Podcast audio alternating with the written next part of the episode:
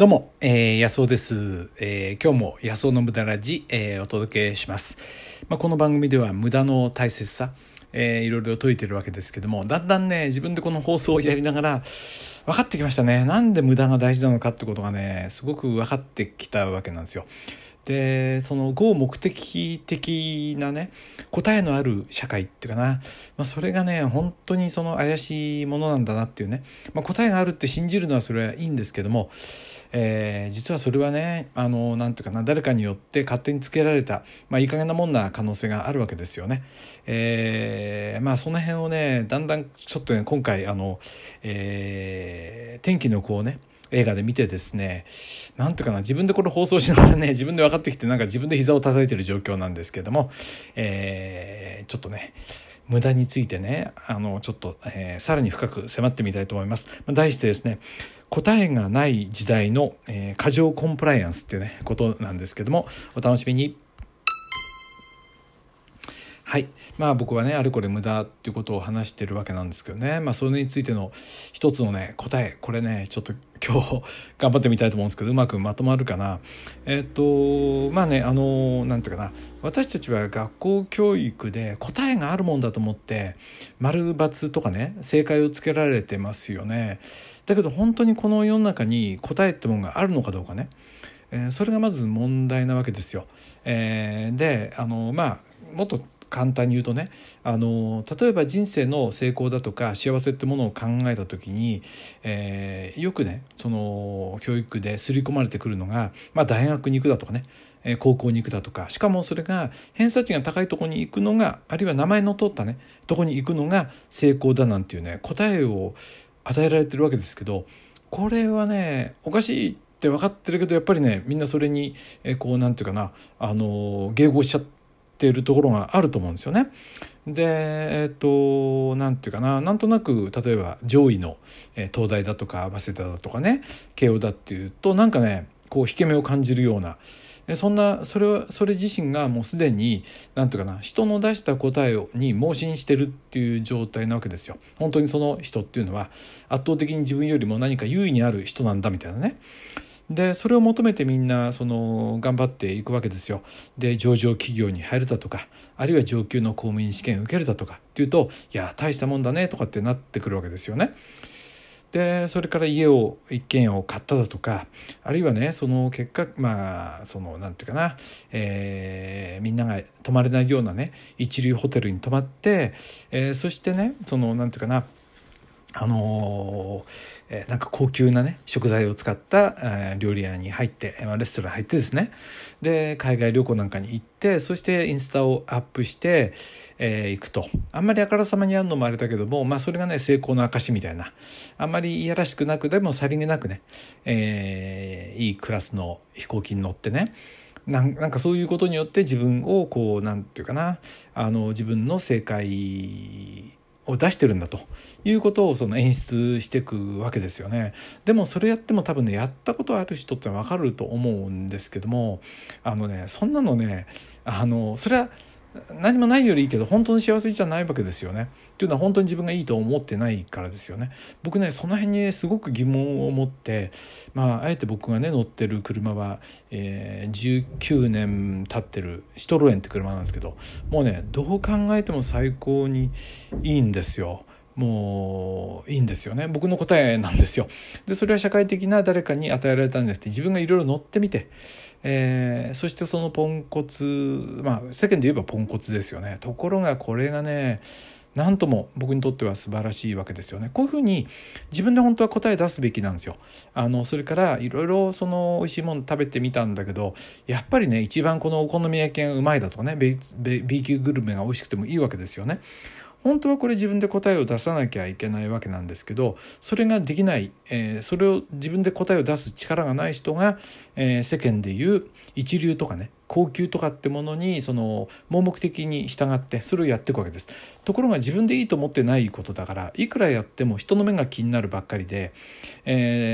人に写真を見せたりね、なんかしながらすごいなと思うけど、本当の心の満足って得られないわけですよね。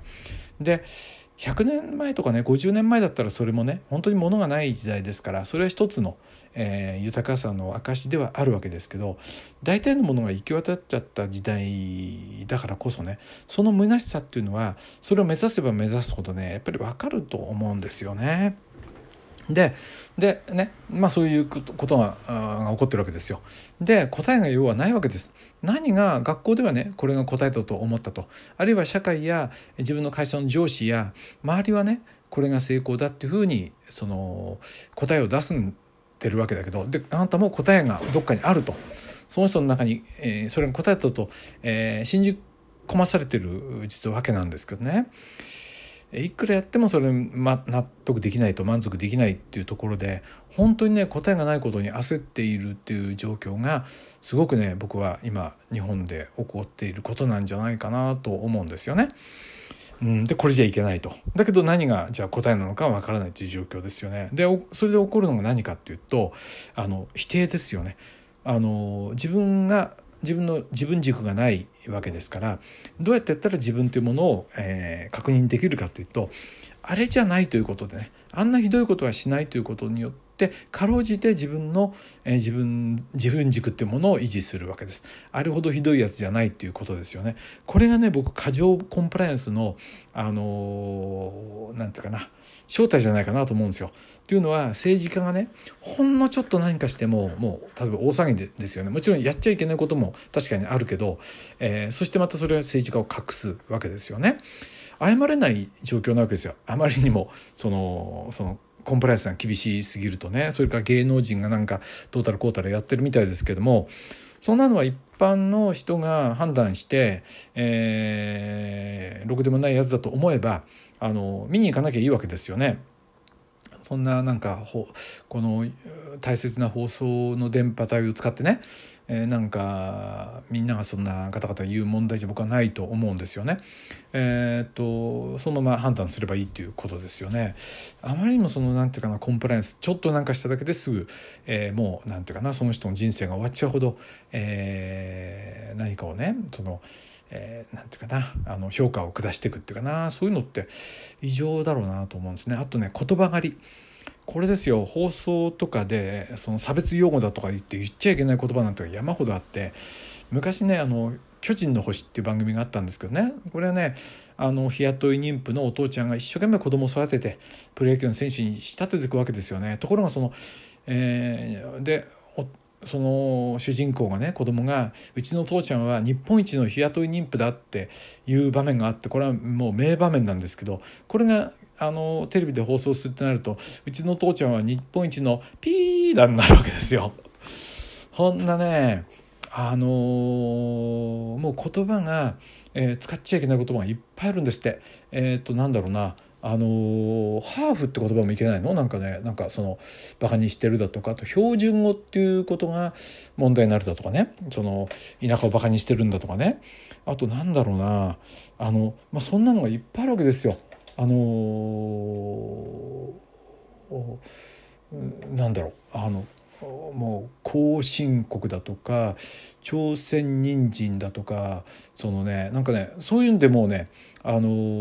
議が来るんですって。バカにしてんのかっていうね、これねもう異常ですよね。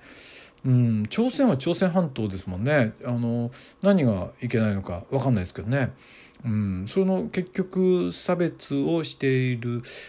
大体ねする言葉っていうのは、それによって本人が差別されてると思わなかったらね別にどうってことないわけですよ。そんなポンコツシトロエンに乗って、みっともないとかって言われたってこっちは全然平気ですからね。本人がそう思ってるからそうなるわけで、そんなねおかしいわけですよね。でなんでそれが起こってるかというと、要は答えがない時代に、既成の答えで、納得しちゃってね、納得というかそれを甘んじて受け入れて、そしてでも本当は自分がそれが答えじゃないことを分かっている状況、それによってパニックになっている。だから否定することによってかろうじて自分の正義感とか存在価値を認めるというね、これが起こってるんだと思うんですよね。だからここでねやっぱり自分の答えを出さなきゃいけないと思うんですよ。そういう人はね、僕は出してます。で、どういうことかっていうと、これがね、僕が今回の新海誠監督のね映画で、そのね、やりたいようにやってるわけです。もうね、警察のそのあれを振り切って逃げたりだとかね、その映画の中でですよ、アニメの中でね、子供が拳銃撃っちゃったりだとかね、普通だったら PTA から文句が出そうなことだけど、そんなこと言ってたらね、もう何にもできないわけですよ。よくぞそのやってくれたなっていうか、このなんていうの、言葉狩りだとか過剰コンプライアンスの時代に、そんなことはね、自分で本当に判断しなきゃいけないことなんですよね。いや、新海監督はやってくれたなっていうふうに思いますね。あなたはどう思いますかね。こういう過剰コンプライアンスの時代にね、やっちゃいけないことはやっちゃいけないですよ。でもそれはちゃんとそれを判断する人がその人を避ければいいんであって、そういう人は支持されなくなりますからね。なんかみんなでなんていうの、徒党を組んでね、なんか叩くことは何もない。もうクールに、はい、はい、ご苦労さんっつってその人をね無視すればいいだけのことですからね。なんていうかな、集団によるこう言葉狩りや過剰コンプライアンスっていうのはね、自分を失ってる人がやることですね、これはね。はい、そういうことをね今回感じたわけです。で結局無駄っていうのは、その答えじゃないものをやることですよ。社会でね、みんながいいって言ってること、それが答えじゃないわけですから。だからそれをね探すためには、答えってされてるその正解ってものじゃないことをやるわけですから、その人たちから見たら全く無駄をやってるように見えますよね。あえてポンコツの車を乗ったりするわけですから、あえて B 級グルメ食べに行ったりするわけですからね。はい、ということで、でもね、その無駄をやることによって本当の自分のね価値ってものを見出せるということなわけですよね。はい、これはね、いろんな形でこれ何回も言わないと分かんないかな。前回もね、でもたくさんのいいねありがとうございます。ちょっと時間がなくなっちゃったな。もうちょっと話したいことがあるんですけど、それからメッセージもねいただいてて、次回こそ読みますね。毎回読めなくて、はい、どうも安尾でした。